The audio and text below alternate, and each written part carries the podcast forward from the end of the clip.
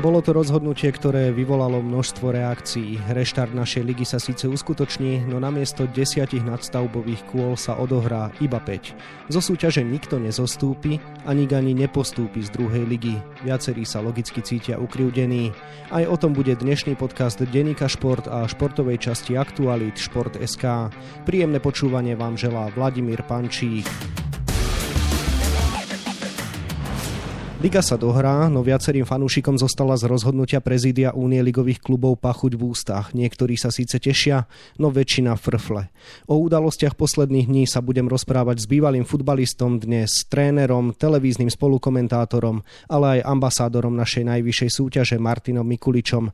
Martin, želám pekný deň. Pekný deň a tebe. Na úvod, prekvapila ťa vzhľadom na súčasnú zdravotnú situáciu na Slovensku avizovaná forma reštartu? Áno, ja som sa na to tešil. Tie signály boli iba pozitívne. Či už to bol vlastne doktor Malovič, ktorého názory si veľmi vážim. On bol veľmi tak pozitívne naladený ešte pred tým samotným rozhodnutím. A všetko to spelo k tomu, že tá súťaž sa dohrá, aj keď možno v takom nejakom zrýchlenom režime, ale že sa dohrá a s plným počtom kôl. To sa napokon nestalo, ale rozprávajme sa najskôr o pozitívach. Tešíš sa aspoň, že je teda futbal konečne späť? Určite áno, mne samému futbal ako taký mi veľmi chýba. Ako pohybová aktivita, myslím, že to patrí úplne také prirodzenosti človeka. Čím ho viacej bude v našich životoch, tak tým iba lepšie. Začne sa teda 13. júna. Kluby sa rozhodli pre skrátenú formu a to z viacerých dôvodov.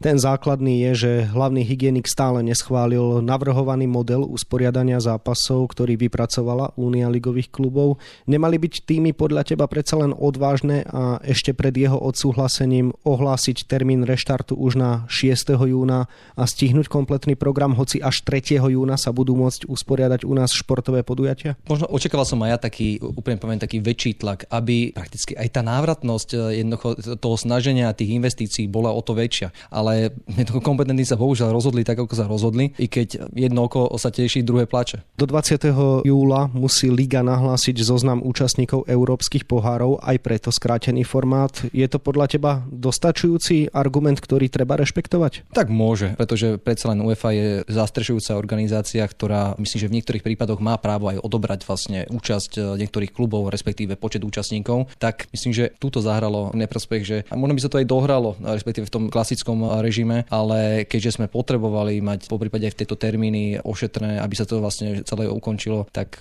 ako, tak sme sa rozhodli, ako sme sa rozhodli. Pre kluby by bol vraj veľký problém zvládnuť po dlhé dlhej dobe bez tréningu, teda lepšie povedané bez riadneho klasického tréningu aj anglické týždne. Predsa len ty osobne nemyslíš si, že sa to dalo zvládnuť aj vzhľadom na to, že UEFA zaviedla dočasné pravidlo o striedaní piatich hráčov, ktoré naše kluby ale po skrátenom režime napokon zamietli? Tak ako prakticky vytvorili tie podmienky na to, aby sa to dalo zvládnuť. Myslím, že hoci ktorý futbalista, ktorý bol počas tej karantény doma, respektíve počas tejto celej situácie, tak jednoducho tí chlapci sa starali o seba. To není tak, že teraz dva mesiace niekto sedel na zadku a iba papal ženine a nejaké mamine koláče, ale viem sám, sám som tréner, nastavili sme aj my tréningové plány chlapcom a to sme na nižšej úrovni. Tu sa bavíme o prvej a druhej lige a to je top úroveň. Tam tí chlapci možno v istých prípadoch, ktorými som sa rozprával, že sú ešte lepšie pripravení po kondičnej stránke ako za normálnych okolností i keď zase ten herný tréning e, je druhá vec. Za kompletné odohranie sezóny hlasovali len tri kluby a to Slovan Bratislava, Emeška Žilina a Spartak Trnava.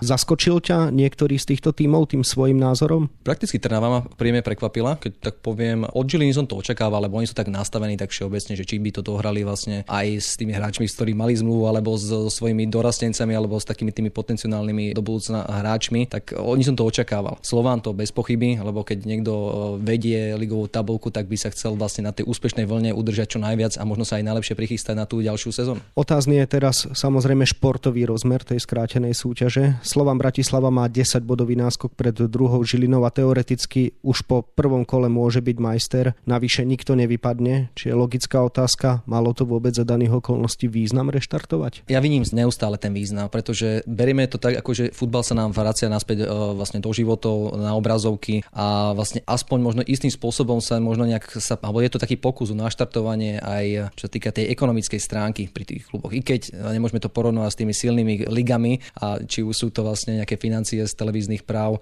nedá sa to porovnávať. Ale aspoň časť si myslím, že taká nejaká, ako keby chceli vrátiť aj tým sponzorom opäť, aby boli možno, že tie logá, keď to poviem tak na obrazovke alebo niekde, tak možno, že, že si to zaslúžil proste si, si to dohrať v tom normálnom režime. Hrá sa podľa teba už len o tú poslednú pohárovú priečku? Uchráňa si teda Žiliná Dunajská streda pri skrátenom formáte svoje súčasné postavenie a naozaj ide už len o to, že kto bude v Európskej lige, či už cez pohár alebo cez prípadnú baráž? Podľa mňa áno. Ja som sa už dávnejšie vyjadril, že vlastne aj o majstrovi je rozhodnuté, i keď ako ten potenciálny vlastne 30 bodov, ktoré boli k dispozícii, ešte mohli čo to urobiť nejakú šarapatu, najmä v tých nižších priečkách, ale momentálne si myslím, že jeden aj druhý klub si tie svoje pohárové miesta ustrážia. Tak ako kluby už nebudú hrať o 30 bodov, ale iba o 15, tak aj kanonieri už majú menšiu možnosť dohnať Andraža Šporara, ktorý je s 12 presnými zásahmi najlepší kanonier súťaže.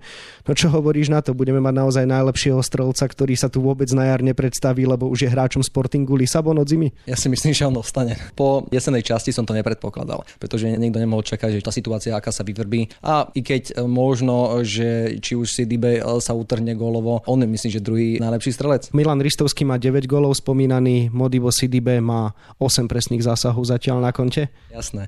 Čiže možno niekto z nich sa utrhne, že by dal ešte nejaký hetrik. I keď tá hrácká a tá športová forma jednoducho si vyžaduje ten kontinuálny tréning a možno takáto nejaká vynútená pauza niekomu prospeje, niekomu nie. Uvidíme. Ale môj osobný názor je, že Andra Šporár ostane najlepším strelcom. Čo s druhou ligou? To je dnes takisto palčivá otázka. Majú vôbec e, zmysel hrať? Vedúci bansko napríklad už zvažujú žalobu. Sú to vážne veci, najmä po sezóne, ktorá z odokonství bansko bystričanom ako veľmi dobre vyšla. Nemalé prostriedky boli do nej investované a zrazu nemáte ten pocit z tej úspešnej jazdy alebo jednoducho z tej dobrej roboty, takto garantovaný, i keď pred začiatkom súťaže bol. Toto vidím najväčší problém. Ani nie akože tie, či už majstrovský titul v prvej lige, ale najmä tento problém, že nikto nezostupuje a nikto nemôže postúpiť. Obávaš sa, že sa preto môžu na dlhú dobu aj rozbiť vzťahy v slovenskom futbale? Podľa mňa áno, lebo toto narobí veľkú šarapatu a v našich lídroch v slovenskom futbale bude teraz veľké ťažisko pozornosti, ako vlastne z tejto celej situácie vykočulujú. Ak by sa kluby rozhodli pre plný formát, e, bolo by to podľa teba lepšie možno aj z nejakého toho pohľadu marketingu? Futbal by bol vo väčšej miere na očiach v čase, keď ostatné športy spia, minimálne teda na Slovensku.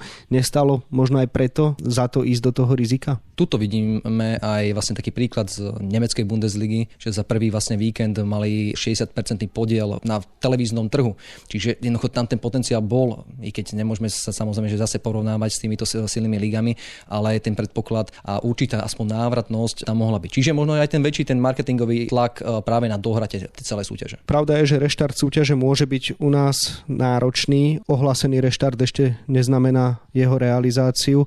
Videli sme napríklad, že na Cypre zrušili ligu po tom, čo panel medicínskych expertov rozhodol o tom, že v prípade nakazeného hráča pôjde do karantény celý tým. Na Cypre zvážili, že za takýchto okolností to nemá význam. Obávaš sa aj u nás takéhoto scenáru, že napokon predsa len ešte úrad verejného zdravotníctva nastaví také podmienky, že neuvidíme v televízii ani tých 5 nadstavbových kôl? Situácia sa môže vyvrbiť rôznym smerom, ale ja osobne to neočakávam. Myslím, že kompetentní sú dosť ostražití na to, aj vlastne postupné uvoľňovanie tých opatrení krízových jednoducho je tak pozvolna aplikované. Ale podľa mňa toto by bolo na škodu podľa mňa celého slovenského športu, no minimálne futbalu. Futbal sa teda postupne vracia, tak aký máš ty pocit z toho, že už si v televízii môžeš pustiť aspoň niektoré súťaže, treba tú spomínanú nemeckú Bundesligu a že nemusíš pozerať len to archívne tango, kde zase bolo určite pekné vidieť sa. To bola fantázia a musím povedať, že na to mám e, veľmi dobré ohlasy. Veľa futbalistov, ale aj, aj nefutbalistov e, si pozrelo práve e, veľmi rado tieto záznamy a niekedy človek s úsmevom na perách pozeral plné štadióny, alebo plnejšie možno než ešte keď dneska vidíme, i keď napríklad niektoré trávniky, možno niektorí futbalisti by na tom ani nevedeli hrávať, ale bol to veľmi, veľmi fajn si to tak pripomenúť. Vraciam sa ale k tej otázke, aký máš pocit, že už môžeš pozerať teda aj tú nemeckú Bundesligu? Je to super, lebo človek na to čakal, vždy bol zvyknutý, že hoci kedy si prakticky si zapol telku, tak si sa k nejakému záznamu, alebo teda telke live, či to bolo MLS, alebo túto európska súťaž, alebo jeden čas eh, sa vlastne dávalo z Latinskej Ameriky. Čiže tie časové posuny boli tak nastavené, že prakticky si človek eh, mohol pozrieť zápas v hoci ktorú dobu dňa. A mňa to veľmi potešilo. Je to také osvežujúce znova eh, vidieť. I keď, musím povedať aj to B, keď vidíme tie prázdne tribúny a ešte takúto nedokonalosť, tak je to taký zvláštny pocit. Ale ja sa veľmi teším. Áno, tým opatreniam sa budeme venovať, ale každopádne nemecká Bundesliga dala inšpiráciu. Tak veríš, že sa postupne pridajú aj ďalšie elitné súťaže, že naozaj prejde pár týždňov a budeme môcť pozerať aj Barcelonu, Liverpool či Juventus Turín? Áno, aj vlastne zo španielskej federácie sa vyjadrovali veľmi pozitívne práve na ten úspešný štart nemeckej Bundesligy. A ja tomu pevne verím, možno, že trošku síce taký naivne, ale že o pár týždňov jednoducho naozaj uvidíme veľa zápasov aj z iných krajín. Pristavme sa pri tých spomínaných opatreniach, ktoré sa mnohým zdajú byť až zvláštne. Ako vnímaš skutočnosť, že tréneri musia nosiť počas zápasu rúška, ale náhradníci sedia v rozostupoch aj na tribúne, no a pritom na ihrisku sa normálne bojuje telo na telo. Presne. Ja si myslím, že však zdravotníci a vôbec celý nejaký krízový štáb jednoducho musí nastaviť takéto pravidla. To je bez pochyby. Ale keď idem do obchodu a pri zelenine sa takisto máme niekedy osobné súboje o nejaké rajčiny, tak eh, mi to príde, že prakticky v obchode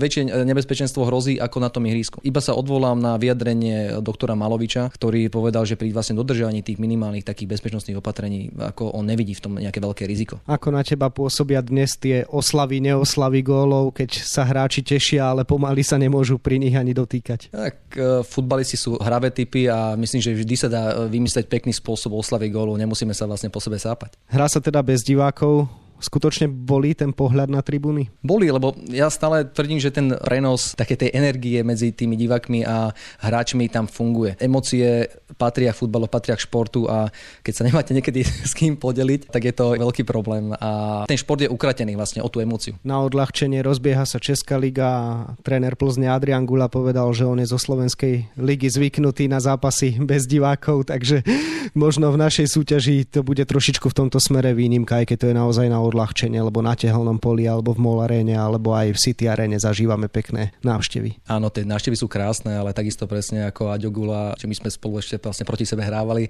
tak sme zažili párkrát aj tak, keď sme sa s Petržalkou presťahovali na pasienky a jediný, ako som mohol pozdraviť, boli traja bezdomovci pred zápasom. Ako sa ti napríklad páči nápad s umelými fanúšikmi na niektorých štadionoch? Má ich Ferencvároš Budapešť, má ich Borussia Mönchengladbach, dokonca z Maďarskej ligy sme teda videli fotky, ako sa strelci golu radujú s týmito fanúšikmi fanúšikmi. Tak je to zaujímavý podnet pre tých chlapcov na ihrisku. Je to možno také, že vnímajú možno periférne, že áno, niekto tam je. No možno za chvíľku začnú ešte ich fúkať s nejakým vzduchom, aby sa aj trošku hýbali alebo vlnili. Už um, myslím, že v Českej lige púšťali nejaké chorály jemne do tých amplionov. Tá kreativita nepozná hraníc, čiže aj týmto spôsobom sa snažíme určite zmierniť všetci, o ktorých vlastne ten futbal nejak záleží, tak sa snažíme zmierniť tie následky. Situácia vo svete sa stále vyvíja, vidíme, ako sa postupne zlepšuje, ale zároveň aj počúvame niečo z médií o druhej vlne nákazy, ktorá môže vždy prísť. Tak veríš, že sa podarí tie reštartované ligy dohrať a že sa nám pozvolna dobre rozbehnú aj ďalšie sezóny? Ako si povedal, jedna vec je dohrať aktuálnu súťaž a druhá vec je, aké to vôbec následky bude aj pre či už slovenské kluby, ale aj vlastne na celom svete práve na tú ďalšiu sezónu. Lebo tá ekonomika jednoducho nepustí. Vo futbale sa točia veľké peniaze, aj či už pre tých majiteľov je to obrovské obrovská záťaž. A ako náhle jednoducho není ten príjem, čiže z nejakého sponzoringu, potom jednoducho nastane veľký problém. Podľa mňa vždy tu bude vysieť vo vzduchu nejaké riziko druhej vlny. To je ako bez pochyby. Ale ja iba verím, že sa nájde či už e, možno že nejaký liek aj na túto chorobu, na túto pliagu a jednoducho to prečkáme. Otáznik najmä asi vysí nad e, budúcou sezónou Ligy majstrov a Európskej ligy, pretože dnes má každá krajina nastavené inak pravidlá o príchode cudzincov, iné pravidlá o karanténe. V tomto smere asi šípiš ohrozenie ohrozenie, je tak? Áno, tam je to obrovské riziko. Keď si pozrite svetové družstva, či už vlastne z minulej sezóny víťaz Liverpool, jednoducho tam tá rôznorodosť rôznych národnostných krajín je enormná.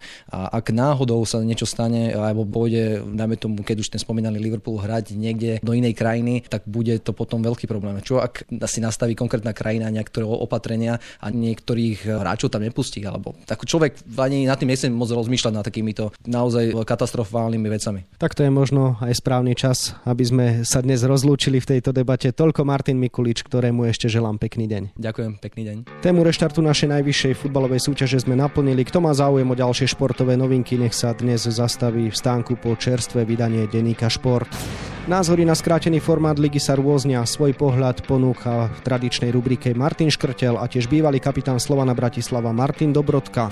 Ligy v Európe sa postupne rozbiehajú. Na reštart dánskej súťaže sa teší člen nášho národného týmu Samuel Mráz. Aktívnu kariéru uzavrel ďalší úspešný hokejový reprezentant Korčulena Klinec zavesil Jan Laco. No a na 20 stranách je toho samozrejme oveľa viac. Scenár dnešného podcastu sme naplnili so želaním pekného dňa sa s vami ešte od mikrofónu lúči Vladimír Pančík.